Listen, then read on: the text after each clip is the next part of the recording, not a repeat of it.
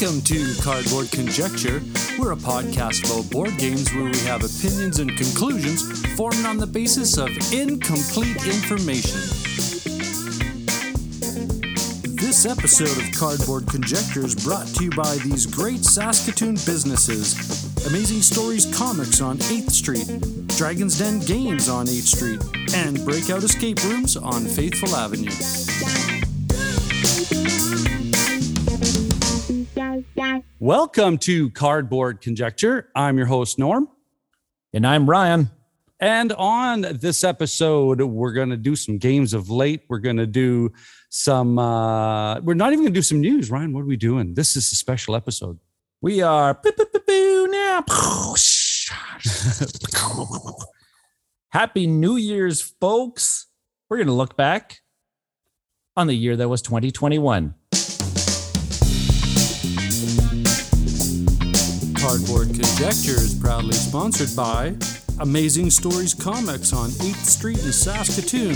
They're the winner of the Joe Shuster Award for Best Comic Book Store in Canada, and they were also nominated in 2016 for the U.S. Eisner Spirit of Comics Retailer Award presented at Comic Con. Amazing Stories' amazing collection of comic books, board games, puzzles, and collectibles can be found in their store or on their new online website. And we're back. This is Cardboard Conjecture, Games of Late. Uh, Ryan, take it away.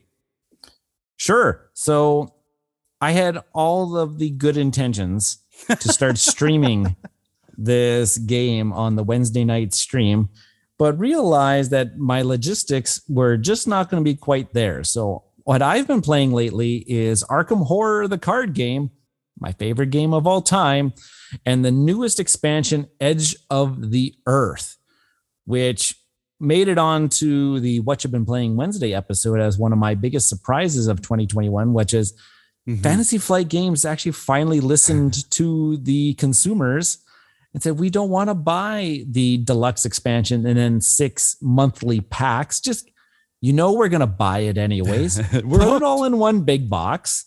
And well, they didn't put it all in one big box. They put it into two boxes. Mm-hmm. If you want the campaign and just the campaign, you don't want no more player cards, you can buy that. Yeah. Or you don't want the campaign, but you want more player cards to do your deck building, you can just buy that.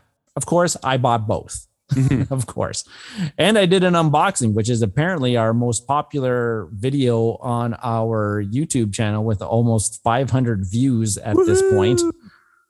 People Yay! go gaga for bananas for Arkham Horror stuff. So um, I'm not going to get too much into it because there is lots of spoilers because it is a campaign narrative storytelling. But man, all I can say is that this is the most ambitious project uh, for the Arkham Horror card game that um, I have seen since I've played all of the scenarios. Uh, sorry, all of the campaigns so far. Mm-hmm. And this one is by far the most narrative driven out of all of them. And they they had, carry a strong narrative across the different campaigns. But this one, just before you even get to playing the first scenario, you're reading about three or four pages of text. Cool. Setting the setting the tone. And there is a lot of Arkham Horror fans, uh, HP Lovecraft fans out mm-hmm. there, knowing that, hey, this is taking place in the Antarctic. And this is heavily influenced by the um, Mountain of Madness story okay. that he that he released, and that one is a it's a very popular mm-hmm. um story. I believe there's even been movies. There's been yeah. lots of movies adaptations and stuff. Yeah, yeah for sure for it. Um, yeah, I've played the first scenario, which is actually another new interesting thing that they've done, is that there is one scenario. It's kind of like three scenarios built into one. Mm-hmm. There are these what they call kind of like they call them checkpoints, so that you can, if you want to, you can just kind of pack up the game at that point and carry it on a little bit later it almost feels like three separate scenarios, oh, cool. but all as just one big, bigger scenario. And I really like this one too because when you're doing the narrative piece, there are effects to the gameplay depending on which passages, kind of like the choose your own adventure. Oh, thing. nice. There are things that happen. You add things to the chaos bag, or you have to actually get Oh, rid of cards out of the campaign. Like those cards aren't going to appear in the campaign depending on the choices that you have made. That's awesome. It's been really cool. Now, the reason why I haven't put them on stream is because the maps, I kind of mentioned yeah, this you're to telling you. me. Yeah. The maps are actually, at least the very first one was exponentially larger than lots of other maps that are out there. And just the way that some can, some locations are connected to others makes it like I have the pathway markers and you, I kind of needed those because man, okay, this one's connected to that one, but it's not connected to that one, but You're it's connected to, yeah. You need some yarn. Yeah, mind map it all over the place. It'd be like a Um, CSI. Yeah, I'm playing with two new investigators from the um, investigator expansion. Um, there's Lily Chen. She's a mystic, but she also is kind of like a guardian fighter Mm-hmm. type of deal. And then I picked this other guy because his name is awesome. It's Monterey Jack. and Yeah. the, the the build that I found for him, kind of he's he's the guy that's going to go around getting the clues. Where Lily, she's going to be the person beating up the monsters. All right. This deal. this is such a cool storytelling uh, adaptation. Like we had been talking about that idea of of how the the the the games have been going more narrative driven and more bolder in regards to these choices. yeah, Yeah, nice, nice. yeah. So Edge of the Earth, I'm really digging it. I can't wait to get into more. Um, yeah, the campaign is it's it's it's ambitious. It's and it's got a very nice. Um, they've spiral bound the book with all the scenarios together. So yeah, now they're gonna re-release all of the other the older campaigns, I believe, in this model where now if you missed out on say like the Dunwich Legacy, which is one that has been very hard to find, or at least you can pick up pieces here and there. Um, early 2022 here, they're going to be releasing the campaign expansion, so you can buy all the campaign, and then they're also going to release all of the player cards as a separate expansion. So they're gonna, I think they're going to continue this Yeah. release I saw uh, that model. Because I have the old base game, and you were saying, "Wait, hold off," because they're going to start dropping these these bundles out. Yeah. nice. and they're going to start doing it with Lord of the Rings, Yay! Now you're talking Which- my language. which if they're going to do this, because I've completely missed out on Lord of the Rings. Like Yeah. there's so many, but if they're going to do this, well, what's just one more living card game? Hey, Yeah, yeah, exactly. what's just one more? You got the model down. Well, and I mean, you were talking about this so much and and uh, driving the idea of this choose your own adventure thing that that I actually have been motivated to uh, to uh, take the cellophane off my game and start learning it so that you and I can do some uh, do some uh, Arkham horror online. Yeah, yeah. I I have a, I I think I have the space where I can host that thing. So I, yay. I've I've seen your space. Yes, yes, you do. Yes, you do. Yeah, and I'm a carpenter, so if I need more space, I'll just build a bigger Build table. more. I'll build. I'll build a bigger table. yeah, Uh, I'm still cool. compete. I'm still competing with all my wife's work stuff all, all over the table here. Well, and she works from home, so she's got precedence. Yes, yes, she does.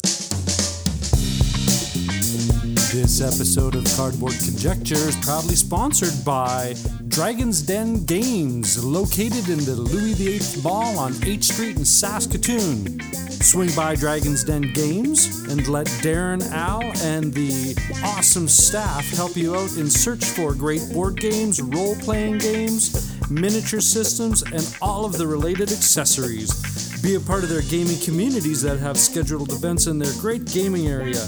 Dragon's Den Games, Louis VIII Mall on 8th Street in Saskatoon. Cool. Well, um, I uh, well, I've been super busy because uh, obviously we were talking about this coming on Chris or uh, New Year's. That uh, over Christmas break, I've been knocking out a lot of carving. Um, and uh, and uh, I think you've been seeing on Twitter some some of the stuff been popping out. Mhm. So, uh, but I still had to get some gaming in. So I went to uh, one of my favorite designers, and uh, interestingly enough, we're going to talk about some of our faves this year. And and uh, this guy pops up uh, more than once on my list, and that's Martin Wallace. And I played Oz Australia. And here's the Australia. and here's the really funny connection that I didn't even think about. This is Cthulhu as well. Yeah. This is that tie-in with a, a study in Emerald, which is uh, I, I like to think that this is the Act One, Act Two kind of thing.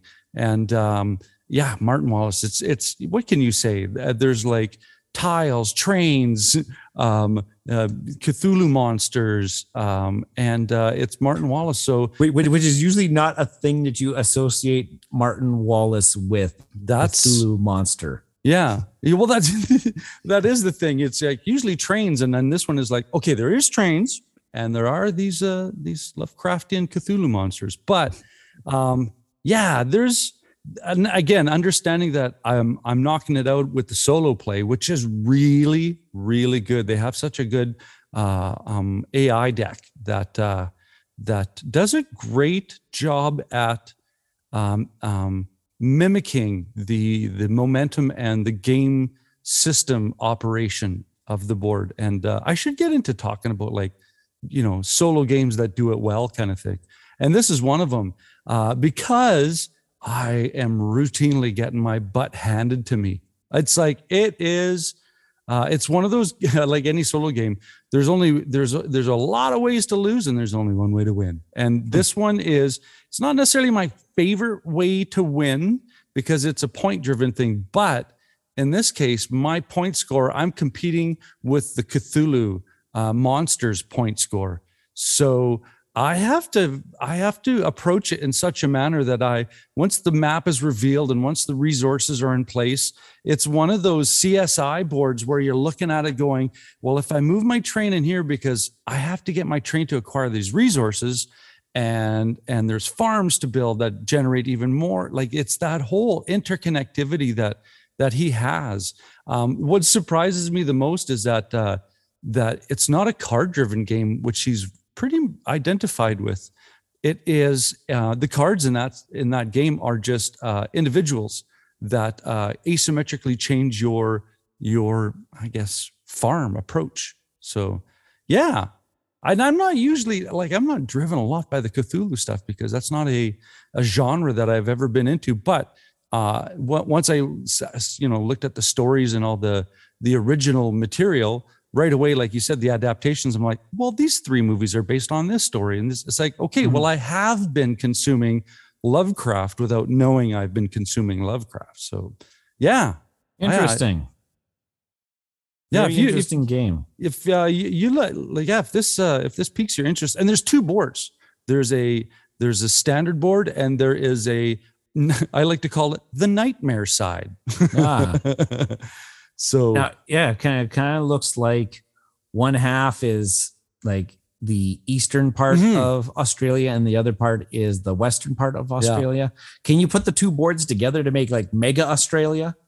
Oh you'd, have, to, I- you'd I- have to peel the paper off Oh. Oh, okay, it's double-sided. yeah yeah but um uh you know i don't think you'd want to do that because you would definitely you know falling in line with the with the cthulhu theme you would definitely go mad Hmm. so yeah australia and my one of my favorite martin wallace uh um, as designer and this one was uh, i think this is um i was i was going to say uh stronghold yeah stronghold brought it out in their designer series Oh yes, the, the the the famous. Hey, if you're not part of this series, you're not a great designer. I know that was that was so used car salesman. It was kind of like, oh, okay, well, I'll buy it anyways. Those This is Martin stronghold games attempt at um Making a the- series the- or something. Yeah, the, the the FOMO of hey, line them all up, and you've got the great designer series one through X. I don't know how many there were. They how I'm much not- they made. I'm not going to poo poo that behavior because if you look right here, I've got like spelled 10, 11, 12, 13. Yeah, well, at least, at like least you. yeah, yeah. So cool. Hi. If you like the content we're creating and the podcast episodes we're producing, please leave a happy rating on the podcast platform that you use. This would be such a great gift and would also help others find our podcast when they search for Board Game Podcasts. And if you have the time, check out our new YouTube channel where we have new content every few days. Just search Bridge City Board Gamers on YouTube. Thanks, eh?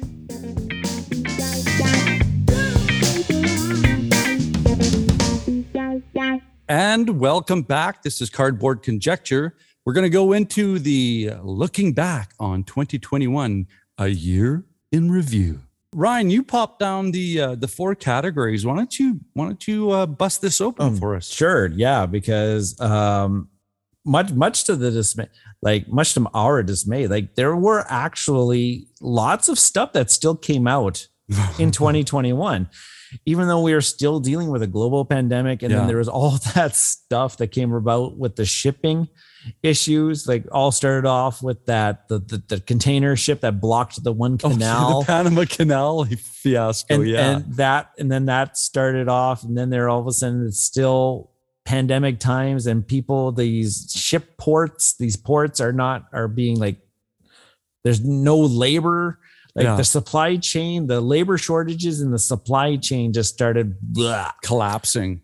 Yeah, but still lots of stuff still eventually made it into way into consumers hands and Mhm.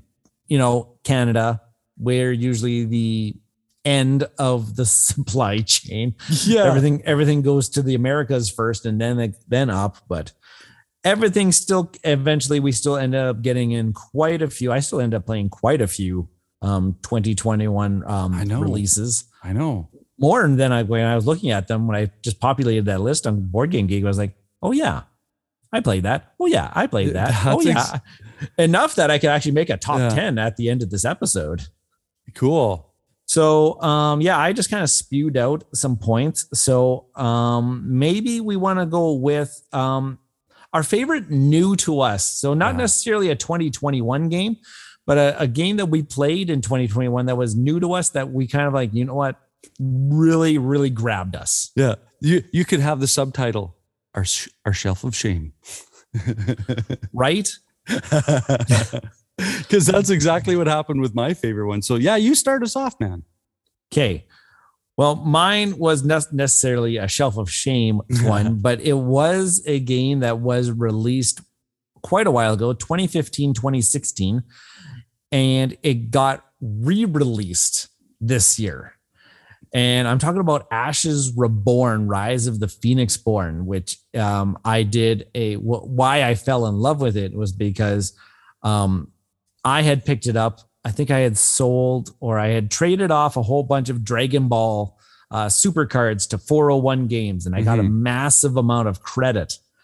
And then I saw that they were bringing in the Ashes Reborn lineup, and so I spent off my credit. I said, "I'm gonna, I'll just buy it all. Yeah. I'll just trade that credit. Give me, I'll trade Flip it. cards in for more cards." yeah, we'll just, just do it that way. Yeah, And then Rob from the Meeple Dungeon, he had posted on social media that he had also acquired Ashes Reborn. And I was just like, hey, I just acquired that. Let, let's get a game. And I heard it plays relatively simple over like, you know, a webcam. Yeah. He's like, yeah, imagine your best Rob. Yeah, let's do that yeah. type of thing. And yeah, we played beard. it one night and we played it one night, um, just kind of learning the rules with it. And we were like, oh man, this is really good. And then we kind of just spot off the idea, well, let's do it. Let's do a challenge. Yeah. And then that that spotted off the very that that really kind of spawned the the live stream on Wednesday nights because Yeah. that was the only night that we were free. And then we did a best of seven starting in the summertime and man did we fall in love with the gameplay. And i reviewed it back episode if i would have looked in it ahead of time episode something a while ago. Um reviewed it absolutely adored it.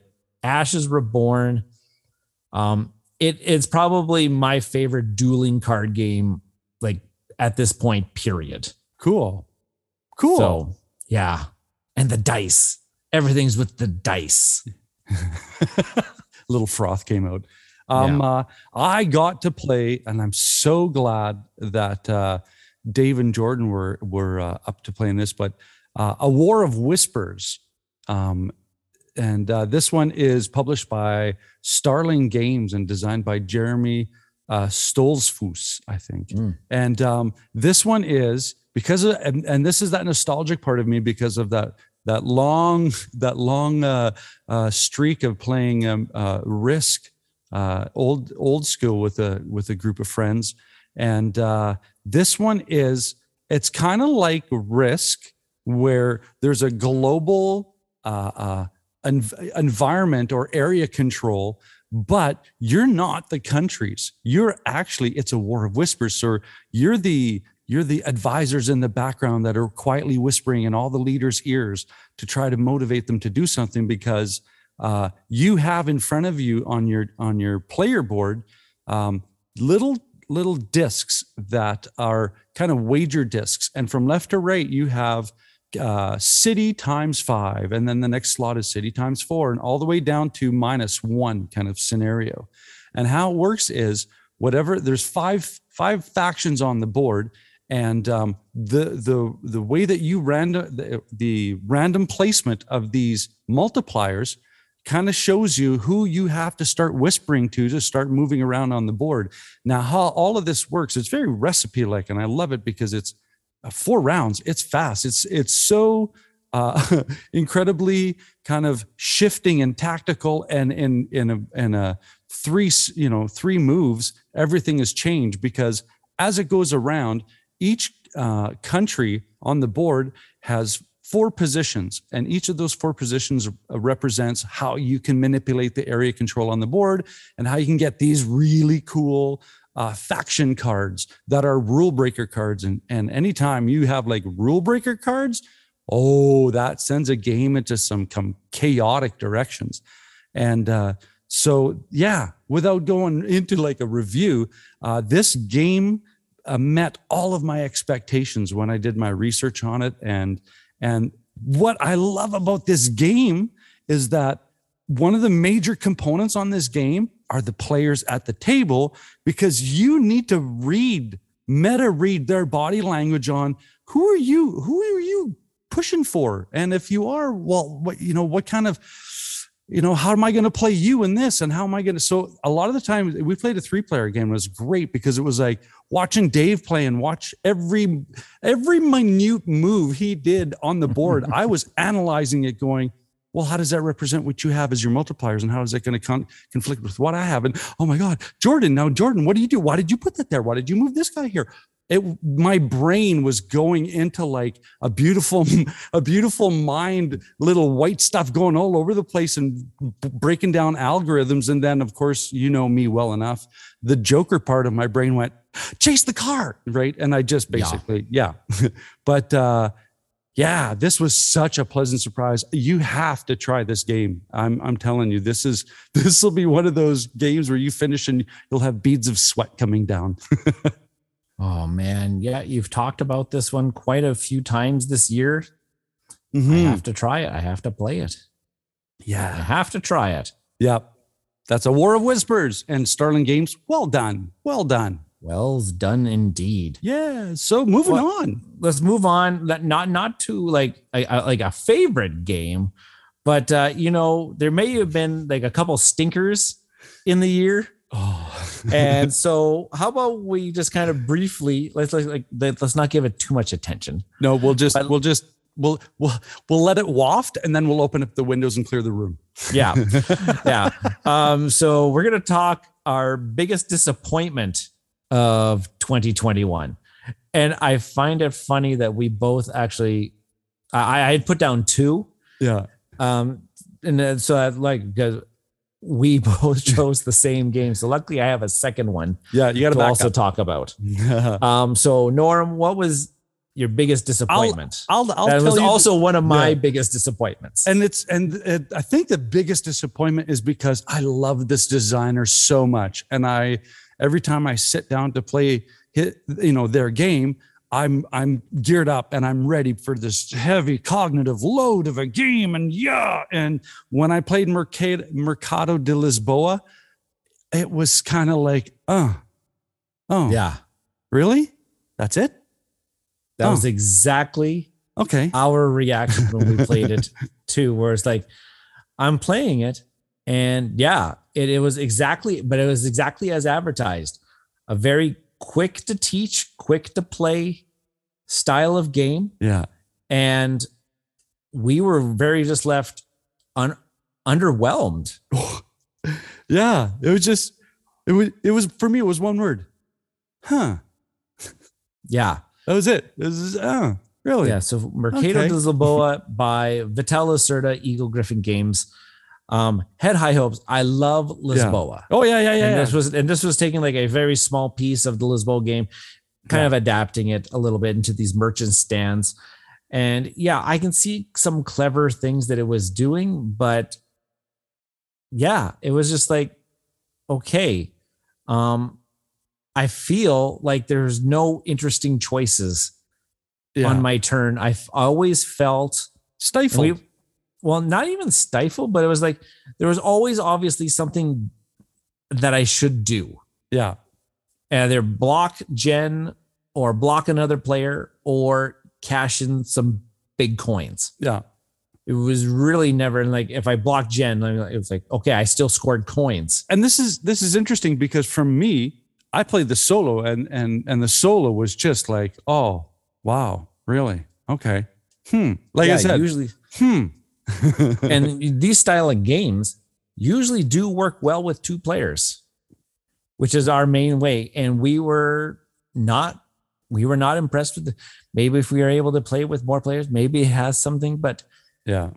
no my one of my biggest disappointments. Yeah okay let's move on. we talked too much Yeah. about it. My other one was actually by a designer that i absolutely adore and love stefan feld but he came out with a stinker in my eye which was called Kokopelli by released by queen games and again it was just like your reaction after jen and i had played it a few times we were just kind of left wondering like that was it or this that, that that's all this game is huh yeah yeah, we're just like, so we tried it. Like we tried to like it.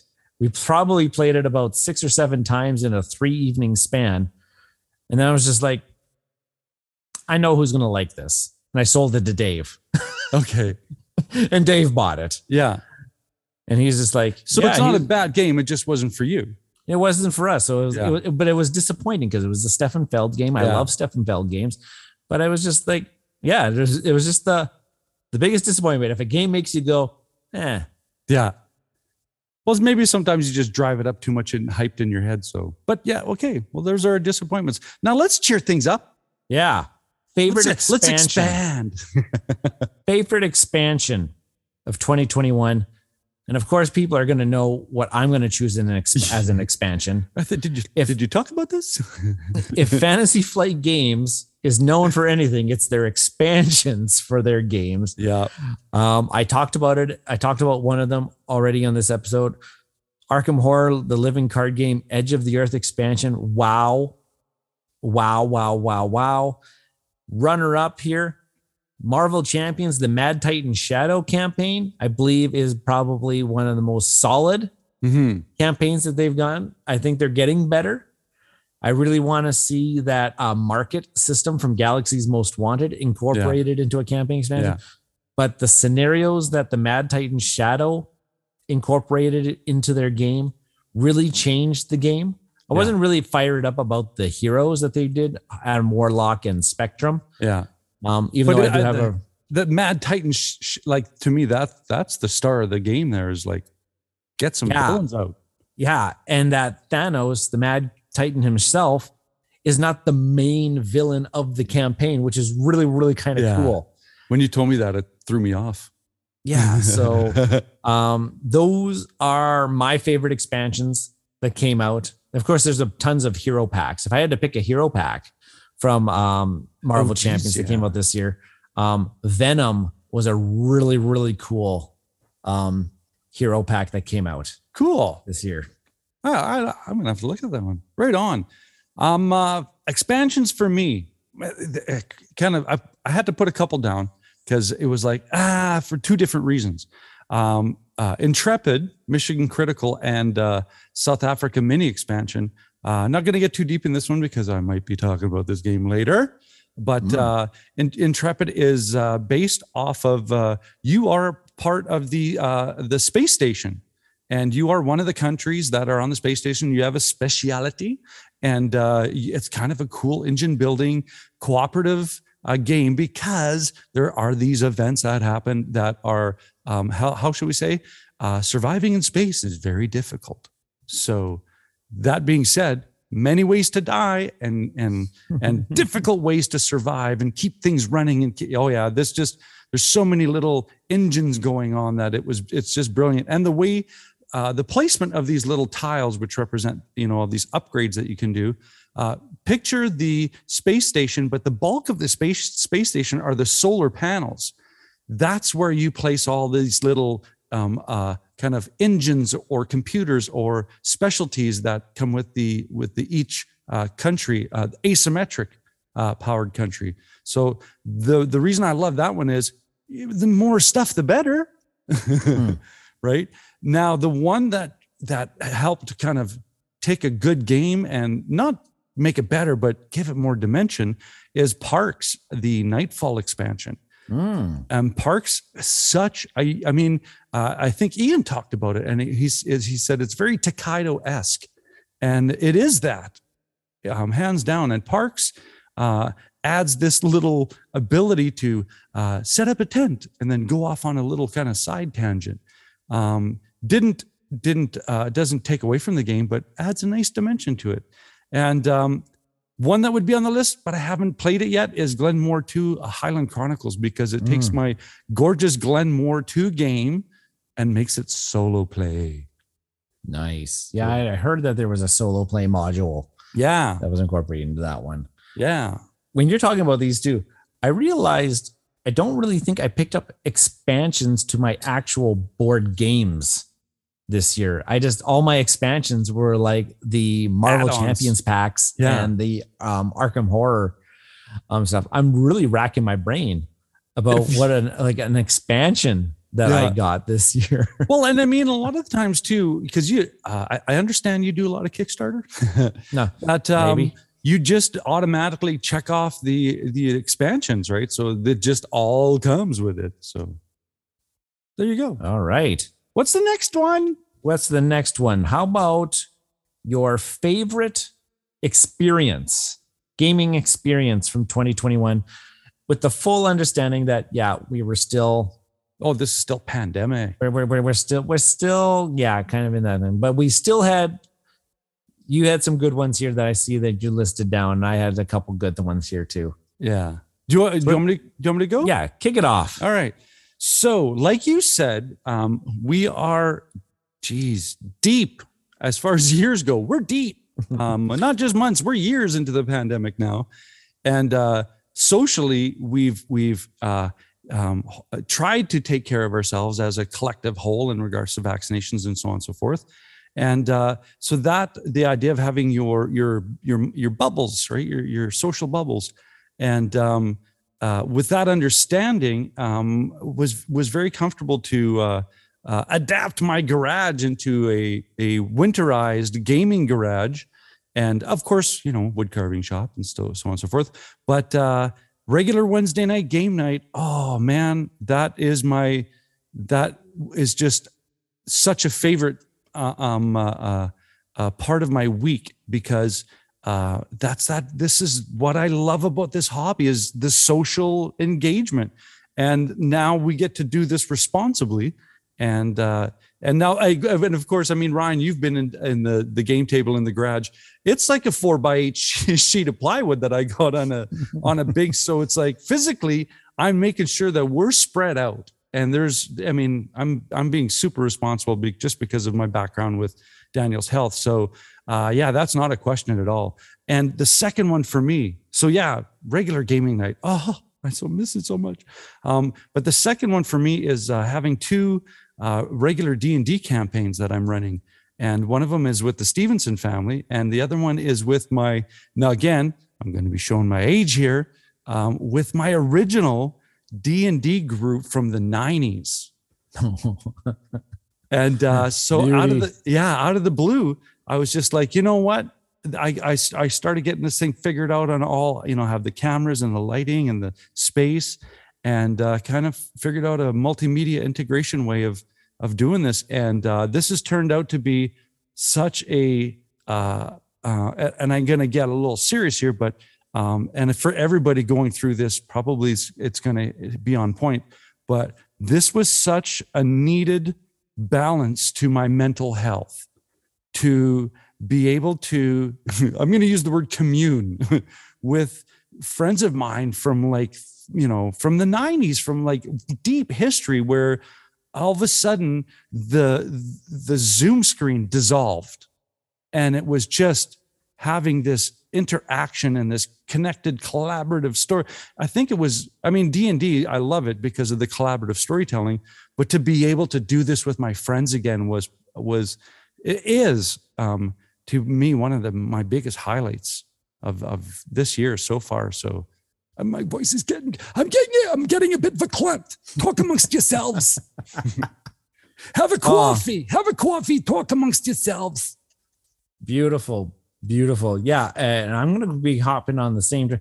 Not that I'm going with the nostalgia because we used of, to of watch the you. older of, the- of the old friends, but this past year Mm. really made new friends. Yeah Like, and and I would have never thought in like a million years that in a pandemic where Jen and I we've been really hunkered down here. We Mhm. got really we got really really young kids that we've been Oh. taking care of and making sure that they've been safe and protected. So I haven't been venturing out into, and I can't wait till I get to that Wednesday night game night again because Clank Legacy is still waiting for Yeah. us. it's Ryan. Yeah. So, but I end up making some new friends, which I never thought would actually happen. Um, one thing that I didn't put on on here that um, Rob from the Meeple Dungeon and Jason from Dyson Dragons, um, we started off. We started doing the, these uh, YouTube like rant Therapy sessions, sessions. therapy sessions about Kickstarters and crowdfunding campaigns.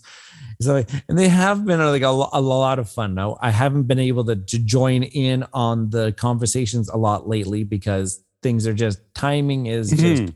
horrible, horrible we're- in yeah. these months. Yeah. and we Um, and we teach, right? So the, the, you add that one and it's like, hey, that's a crazy roller coaster.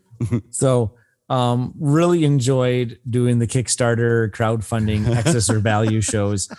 Um, but then also just like getting to know Rob Yeah. from the Meeple Dungeon. And when we did the Ashes Reborn challenge, it was really, really a lot of fun. Um, I figured out all the technical stuff. Like I've, I did a crash course in OBS and streaming um, over the summer Yeah. to get that all figured out. And I think they turned out okay. Oh, you dialed it in, man. Yeah. but production value aside, like it was very amateur, but man, did we have a ton of fun. And then we were just like, even after stream, after the cards were all laid down and everything like that, we would sit there and we would talk for like another good hour after the cameras were off rolling. And it was just good just to kind of sit there.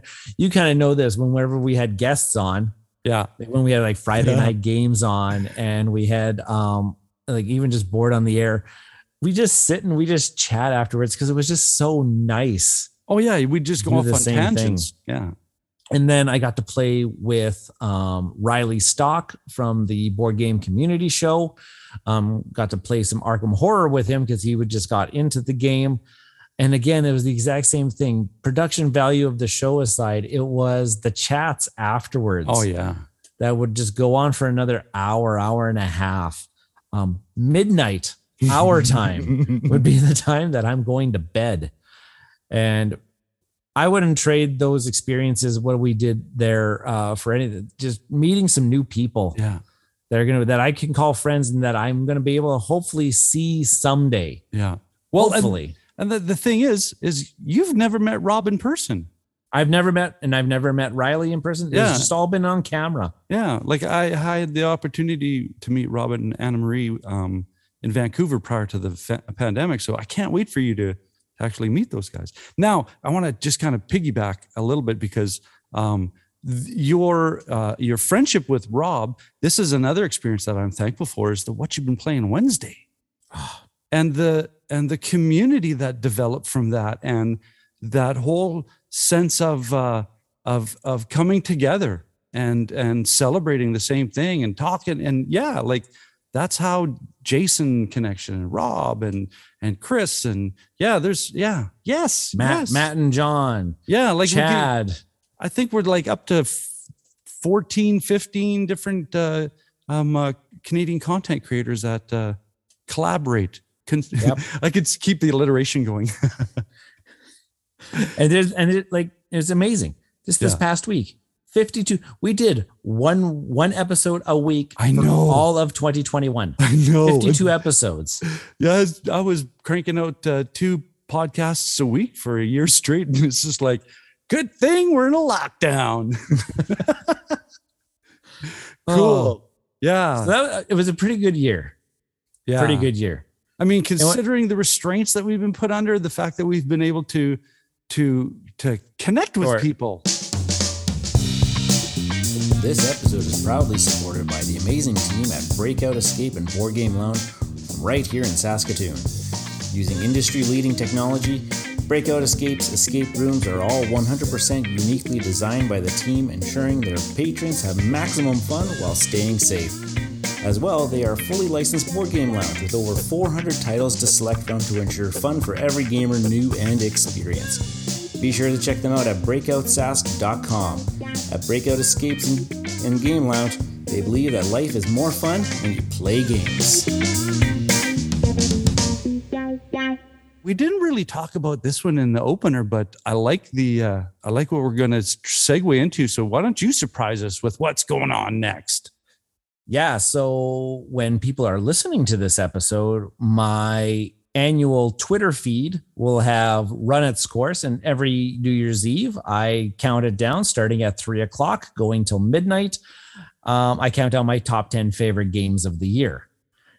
Well, we're going to do that right now. Why? If you don't Yeah. follow me on Twitter, if you don't li- listen to us on And- Twitter and everything like that, It might motivate them to, hey, I'm going to go listen to the podcast and catch all of them. So absolutely. for me, I'm not, I'm going to spend maybe 10, 15 seconds on each of them because because you know Oh uh, yeah, yeah. This, yeah. If you if you want to listen to our full thoughts, go check out some of these games in the past year. We've talked about most of them, I believe, at some point in time. So yeah, top ten of 2021. The top ten games that we actually played, though. yeah I, I, I liked your caveat. There's just still so many games that we have not played from Yeah. 2021, but these are the ones that we did play. And I actually realized that I did play quite a few. I think I had, I think I was, I think I played 22 oh wow 2021 Cool. games. cool So Now- I, I have a, yeah. So I cut away half of them. Uh, if you want, I'll start first, which will give you the last uh, the last uh, call out of the Sure. games. All right, um, and like you said, uh, had had I been able to play more, there'd be I quickly put uh, the games that I know if I played them, I know they'd make my list, and that's Sleeping Gods, uh, Carnegie, Hadrian's Wall, and Boone Lake. Um, I know if I played those, they'd be on this list. So, but my number ten is Alien Fate of the Nostromo. And uh, that one is designed by Scott Rogers and published by Ravensburger. And it is um, Alien. You're on the ship and you're trying to. It's it's basically a cooperative game of survival. And like everyone, there's lots of way to lose and one way to win. So, Hmm. Alien Fate of the Nostromo. Okay, my number 10 from designer Luke Laurie and Tom Jolly, which is kind of like the science fiction expert kind of guy brought in on the team. Um, Cryo was my number 10 game, uh, really unique type of worker placement game.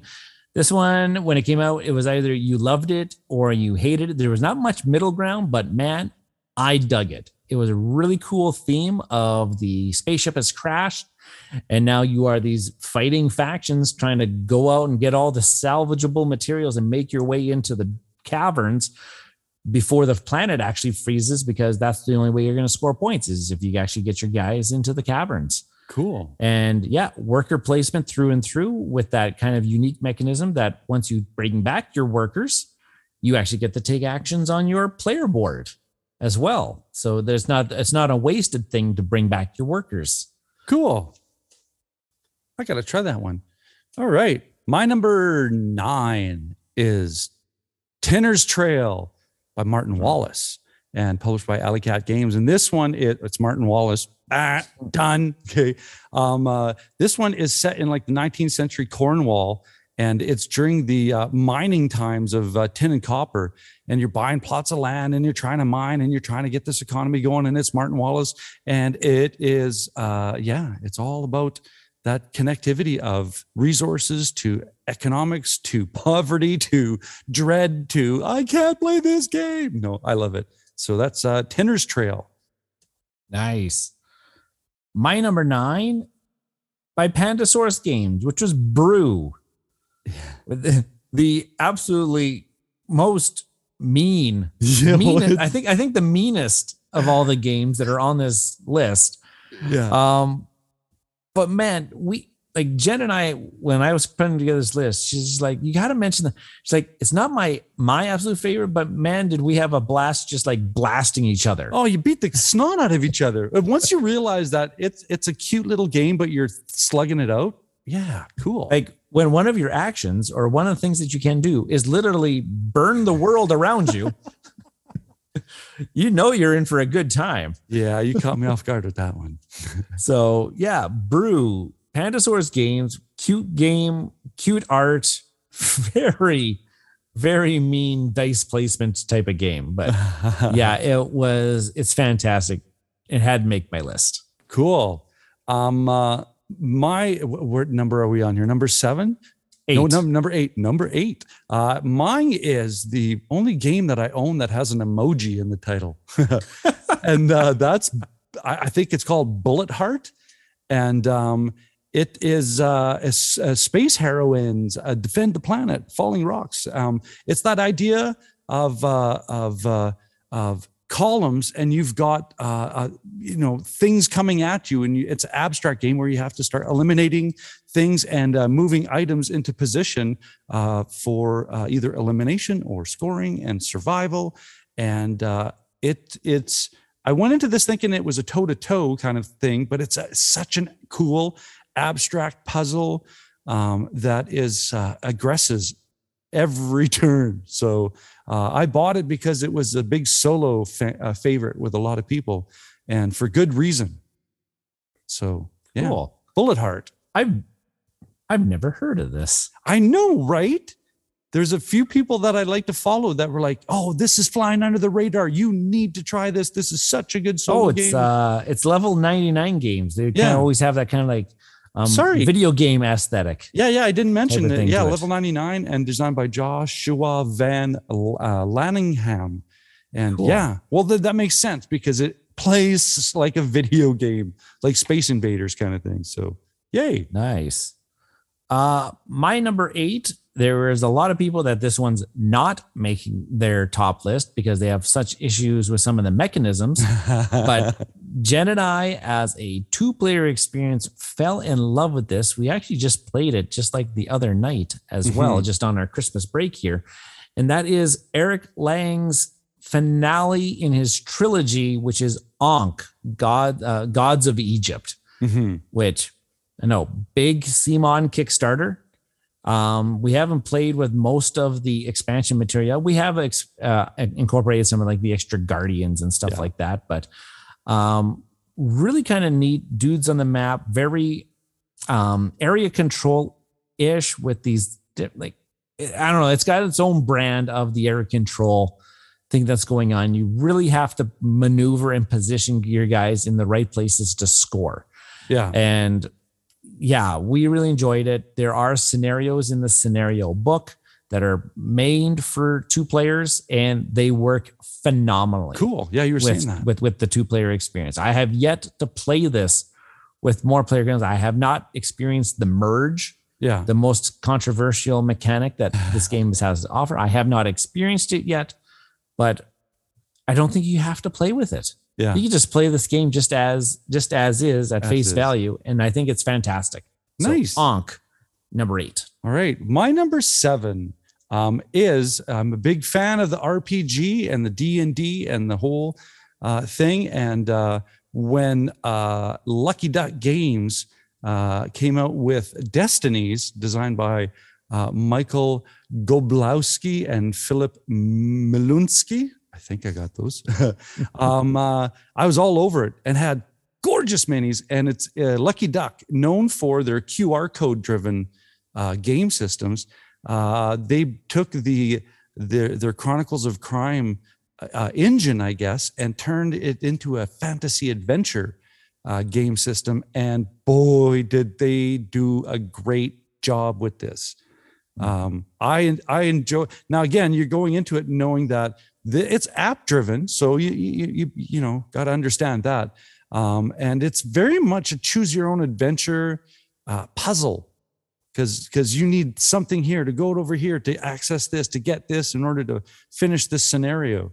And uh, yeah, I have so much fun with it. Destinies by Lucky Duck. Yeah, I played this one too. It did make my top ten. Um, I, I played through the base game, thought it was fine enough. It was Mhm. it's, it- it's really good. It would have been made my short list. I think you got distracted with Descent. uh, so yeah, that was my number seven, Destinies. My number seven was one of the Stonemaier releases this year on an IP that I have no, no knowledge of. Yeah, But the gameplay is fantastic enough that it is making its way onto this list. And that was Red Rising.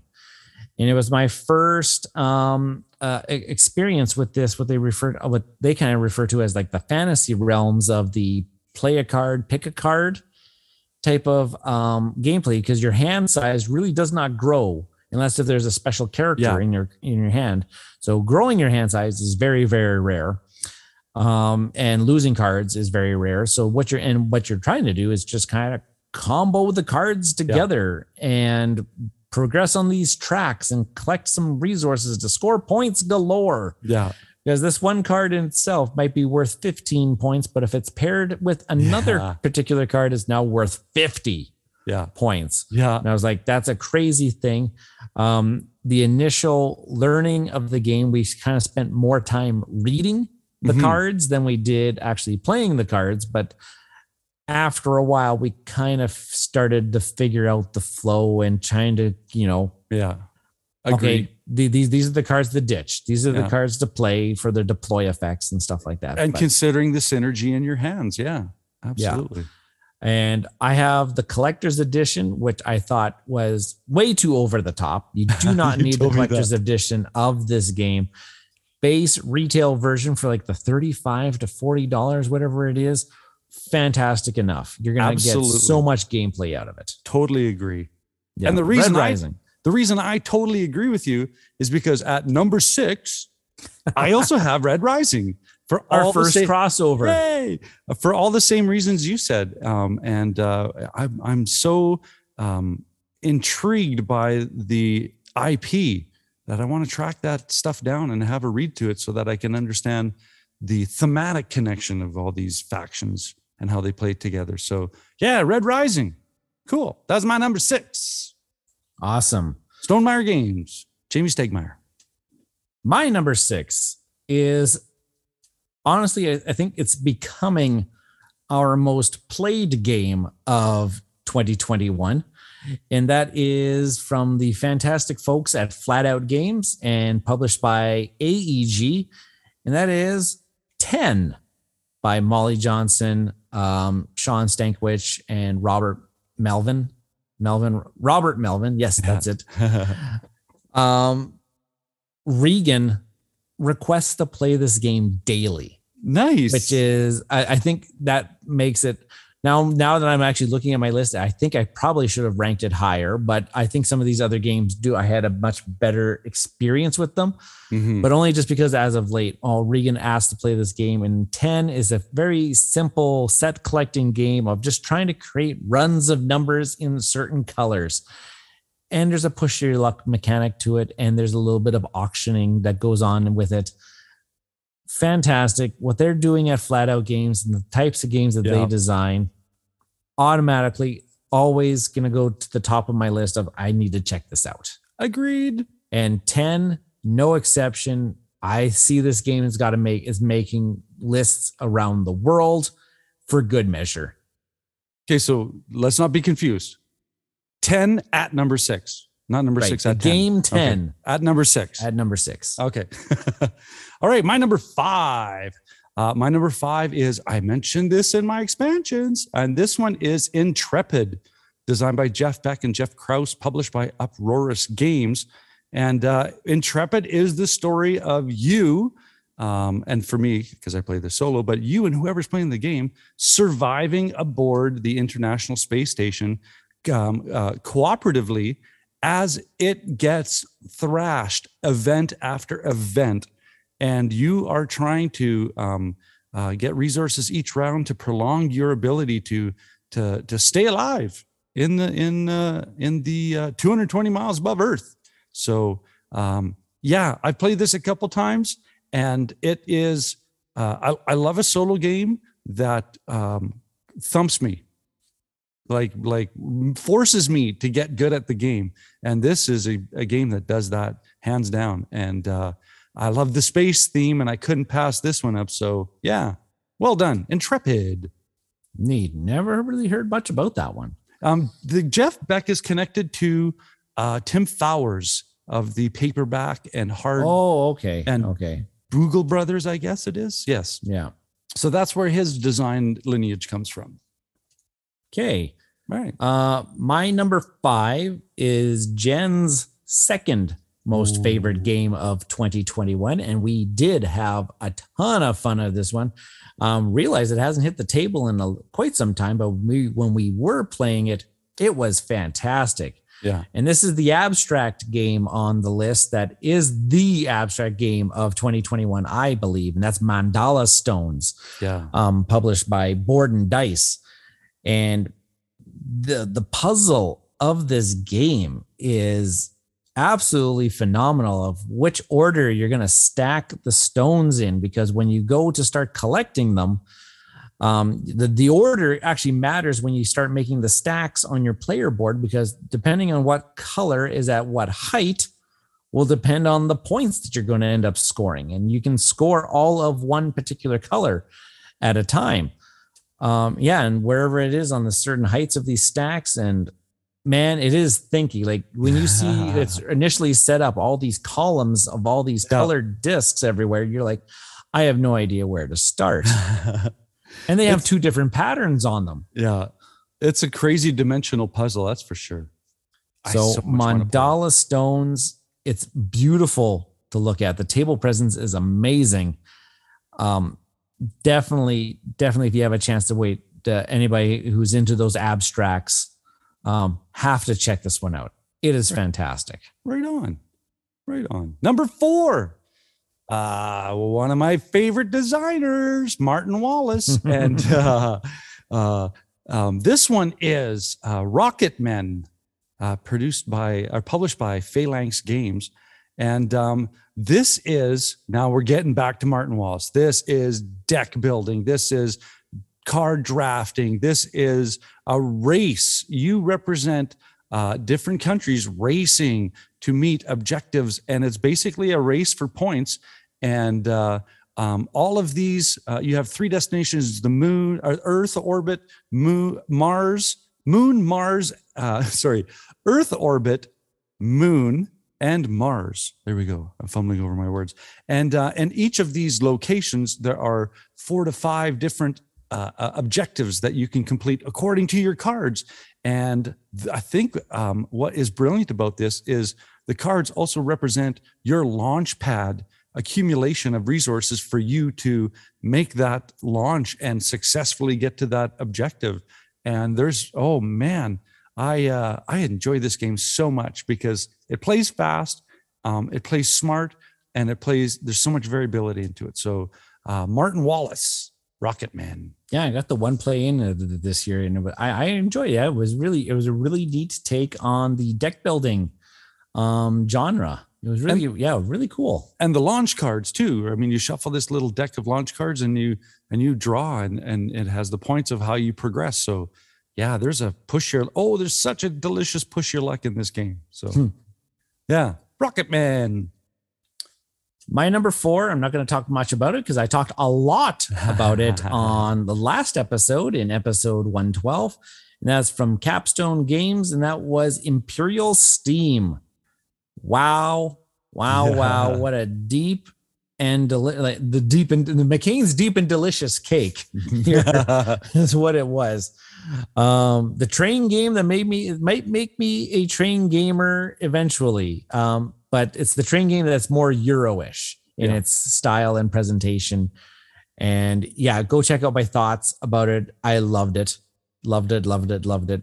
I said it was game of one of the game of the year. Here it is. It's Yeah. sitting in the top five of 2021. yeah. Um, definitely have to check that one out. Yeah, you went deep into it. That was awesome. Cool. Now, uh, ooh, are we top three? Top three Top of 2021. My number three um, is a game that I kickstarted because the theme uh, would appeal to me. I love my fishing.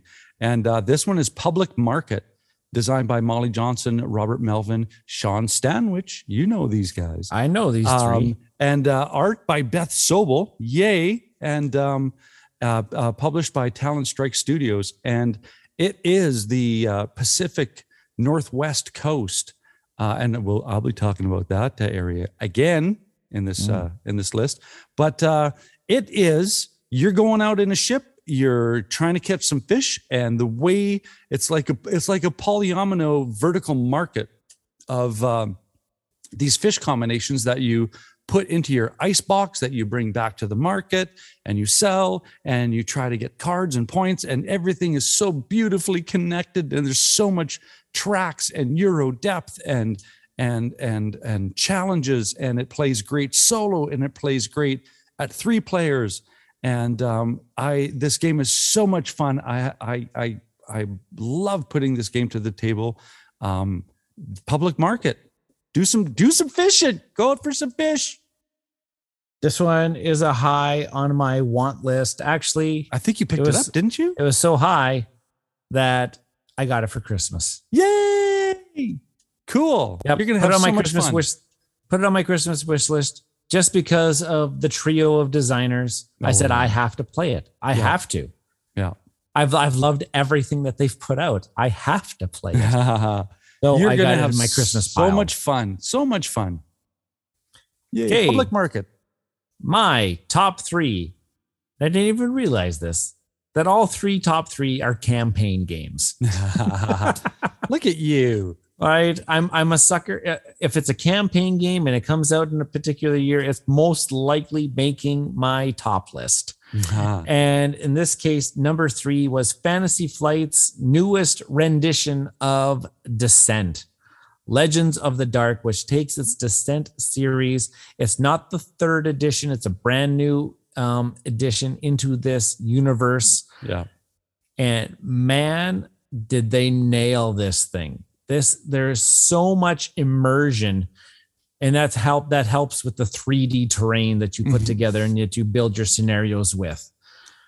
Like Yeah. um I've only managed to play my way through maybe about eight scenarios. Scenarios are quite lengthy Yeah. and quite physically large. you showed well. some pictures. It was like, that's a table hog, but it's gorgeous. Oh, it looks so good. You can get into. Um, a lot of people are complaining that you can't really get into the role playing because depending on the scenario you pick, you uh, you're locked out of character choices. So Yeah. like this one is like, oh no, you this one has to be like the lizard guy and the uh, dwarf. So if I was always playing as the human, well, I can't play as that character in this. It doesn't matter. I'm get to build the story with all of the characters Nice. and I get to follow their true. And then, yeah, then it's all app assisted. Love that because after this campaign's done, I just take the iPad into the next room, sit on the couch, and do all of the other stuff like trade in my resources, buy my items, upgrade my characters. Love it. Love it. And there's a lot of things that they can do with the scenarios only can be done with an app. Like lo- there's a lot of different things like spoiler alert, one scenario, like the terrain starts falling apart on you. Like sections of the map are physically like, and it's telling you exactly what is happening if you are standing here and that place is now destroyed. Oh, like it's awesome. it's awesome. cool. Only can be done with an app. Cool. All right. My number two. Uh yeah, and you know what? My number two, I'm proud to say some fellow Canadians. Um, Mhm. uh, and that is uh Mind Management, designed by Jay Cormier and Sen-Foong Lim, published by Off the Page Games, a new publishing company of both said designers. And uh, this is taken, and I got to mention Matt Kindt, who's the artist, and also uh, because of Off the Page Games, it's based off of Matt Kindt's graphic novel of the same title. Now, I've not read. Um, uh, sorry, the, the complete title is Mind Manage the Psychic Espionage Game. Now, it is hidden movement, one versus many. Uh, I used to be a big fan of Whitechapel, but this completely erased it off of my uh, my it, it bumped it off the shelf. And um, yeah, there is so much crazy depth. We interviewed both of them and, and got a chance to talk about uh, the design process uh, with this. And uh, yeah, this totally steps up. This this is by far uh, one of my favorite uh, games of this year. So, Mind Management, the psychic espionage game, well done on the design and the art. Uh, my number two is also by someone we interviewed and got to talk to this year. Yes. And my number two game, uh, the experience of this was so it's so cool. Um, and that is The Initiative by Corey Konieczka and by his new publishing um, studio, um, Unexpected Games. And your number two and my number two are kind of linked by you know you're this the psychic espionage thing. Yeah. This this one's all about like puzzles and Yeah. code cracking. And yeah, we've played through the base campaign style of the initiative where you're solving puzzles and doing this really nifty card um, action selection system. Uh, and yeah, the story was really cool, but what was really the the the piece de la resistance of this game was the meta game outside of the game Yeah, that The so puzzles- fun. the puzzles and code breaking outside of the actual gameplay was i think now looking back is the most beautiful part of this game and that when you're done the campaign once you've unlocked all of the stuff there is to unlock then there's a whole nother game afterwards that is all about this code breaking and trying to solve this overall meta puzzle.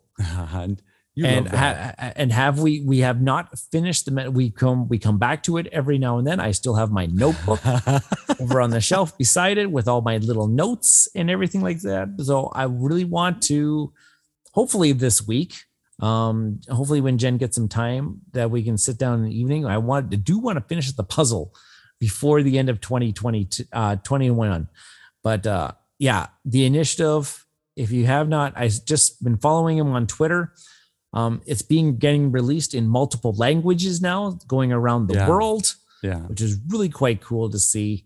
The initiative it does carry a heavy heavy price tag, but it is worth the investment. Believe me. Yeah, cool. And it was so much fun interviewing Corey. That was that was such pleasure. Nice. All right, here we go. My number one game of The best, the 2021. best games of 2021. Here we go. Probably, I think I think we could call this our our sweetheart publisher of the year is Flat Out Games, and uh, this one's designed by Randy Flynn and artist by Beth Sobel, and it's Cascadia, and uh, it is the Pacific Northwest, and it is uh, the second in the series of uh, of the of this game system. Started with uh, Calico and Cascadia, and finishing with Verdant coming out soon. But Cascadia is uh, a, map building of terrain type, and you're trying to have the connectivity and and have the you know uh, most tiles of this terrain connected because that scores points. What else scores points is on these terrain types are um, animals that are able to occupy these uh, terrain areas. And not only that, but these animal cards that are so variable um, have patterns that will score different kind of points. And sometimes there's some crazy synergy that happens with the random draw of these animal cards. And sometimes there is such a difficult puzzle to solve uh, um, with uh, with these animal cards. Now, the cool part is that there's a market that comes out with the with the tiles and the animals, and there's one little rule breaker where you have an acorn. That's it. There's a little acorn that changes the rules to this, and it's such a smooth game, smooth system. Um, yeah, this has probably had the most plays, and I, it, it's such a fun game at solo all the way to uh, to through all the iterations of the uh, player count. So if you've not played this yet, um, the, yeah, give it a try. It's such a fun game. Yeah, this one's making tons of lists this year, and I believe for good reasons. I have not played it, but I've heard you. I think it's probably your most most talked about game Yeah. on the podcast this past year. It, it it's been that and Calico. You you rant and rave about Calico Yeah. as well, but man, I need to get in on these. I got in on the Verdant Kickstarter, so I think I might Oh, cool. pick up the Kickstarter editions of these other games um, as well. Yeah, well, I'll lend them to you. You can give them a try, and then you can decide. But I know you; you'll get them. I, I I I I got a feeling. I got a funny feeling that I might love them a lot. Yeah, you got a feeling. Okay, so you're number one.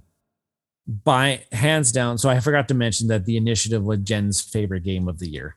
The initiative was my favorite gaming experience of this year was Sleeping Gods by Ryan Laukat and Red Raven Games. Holy crap. was the narrative Yeah. experience of this game. It's a table hog, and managing all the characters in a solo run through is quite daunting. yeah, But man, the adventure, sorry, adventures. I do I did two playthroughs of this. Um, the adventures that I came across in this world that he has developed he's it amazing. It, it's it's fantastic. And now the story of Sleeping Gods was that you have been kind of sucked into this realm that is kind of like shares the universe of like above and below and Yeah, his- and far and stuff like His that. world building is awesome. Yeah, You've been sucked into this world where the only way to get home is to find these totems uh, that will awaken the gods to help you get back home. And that there have been many other travelers that have come and have never succeeded. So they're pretty much telling you you are going to die Dun, dun, in dun. this in this world.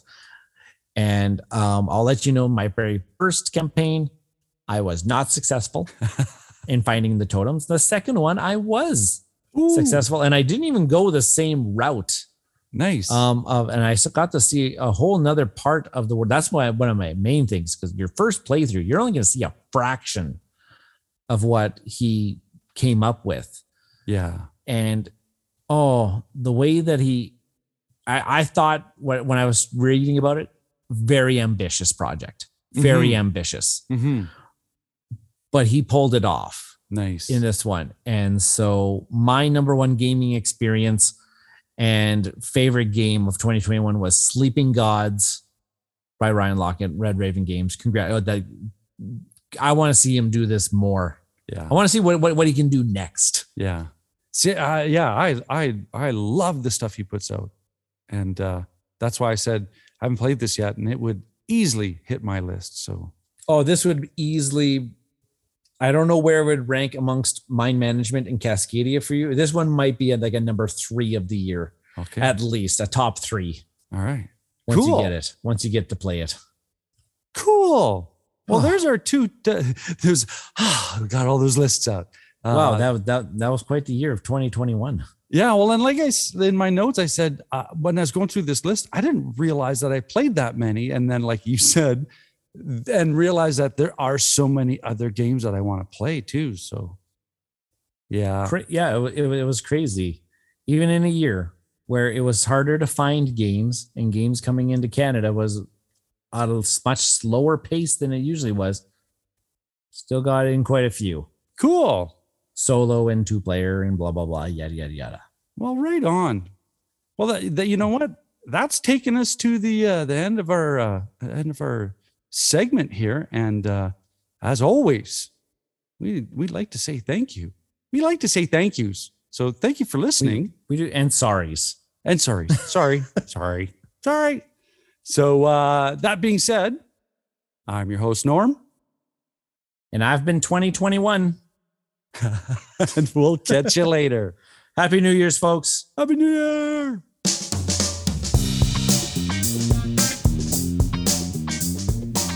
This has been an episode of Cardboard Conjecture, and we are Bridge City Board Gamers. And you can find us on Facebook at Bridge City Board Gamers Saskatoon. You can find us on YouTube, Bridge City Board Gamers. We are also on Twitter at BC Board Gamers. And of course, Board Game Geek Guild number 3039.